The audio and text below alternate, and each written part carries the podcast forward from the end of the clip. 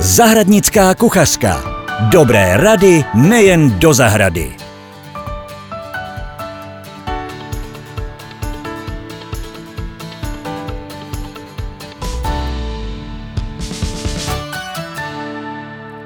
Hezký den, milí posluchači. Jsem Petra Máslová Dvořáková a v dnešním podcastu se budeme zabývat výsadbou dřevin. Tyto rady platí obecně jak pro ovocné dřeviny, tak i pro okrasné stromky a keře. Vybrali jsme si v zahradnictví krásný stromek, který moc chceme, ale nevíme, jak ho pěstovat. V první řadě bychom se měli zamyslet, kam stromek chceme umístit a jak velký prostor na něj máme. Důležité je i to, zda jsou v okolí i jiné stromy nebo keře, které by mladý stromek mohly zastíňovat a brát mu vláhu.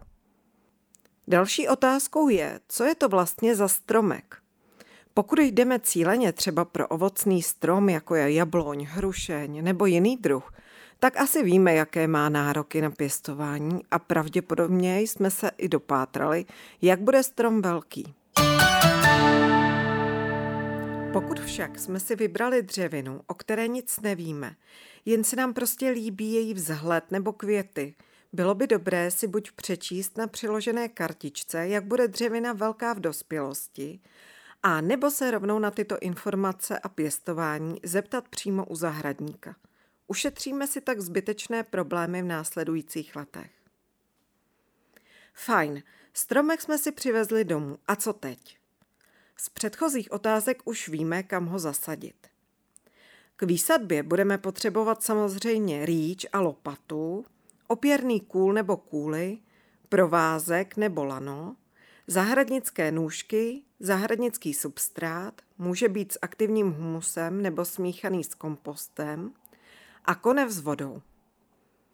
Rýčem vytvoříme výsadbovou jamku, která by měla být široká zhruba jako 1,5 násobek koruny a hluboká tak, aby se do ní dobře vešly kořeny.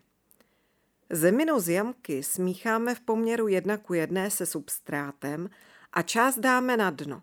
Zatlučeme opěrný kůl nebo kůly podle toho, jak je stromek velký a pak vložíme stromek, který jsme si dopředu vyndali z obalu.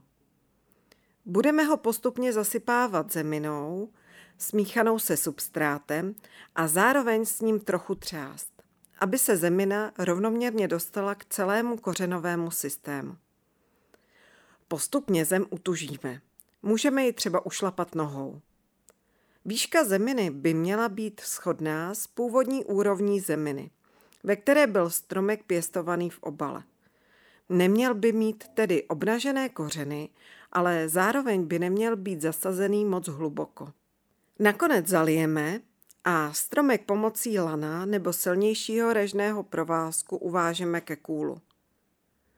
Nejlépe je vytvořit z provazu takovou osmičku, která se nebude zařezávat do kmene, ale přitom bude stromek držet u kůlu.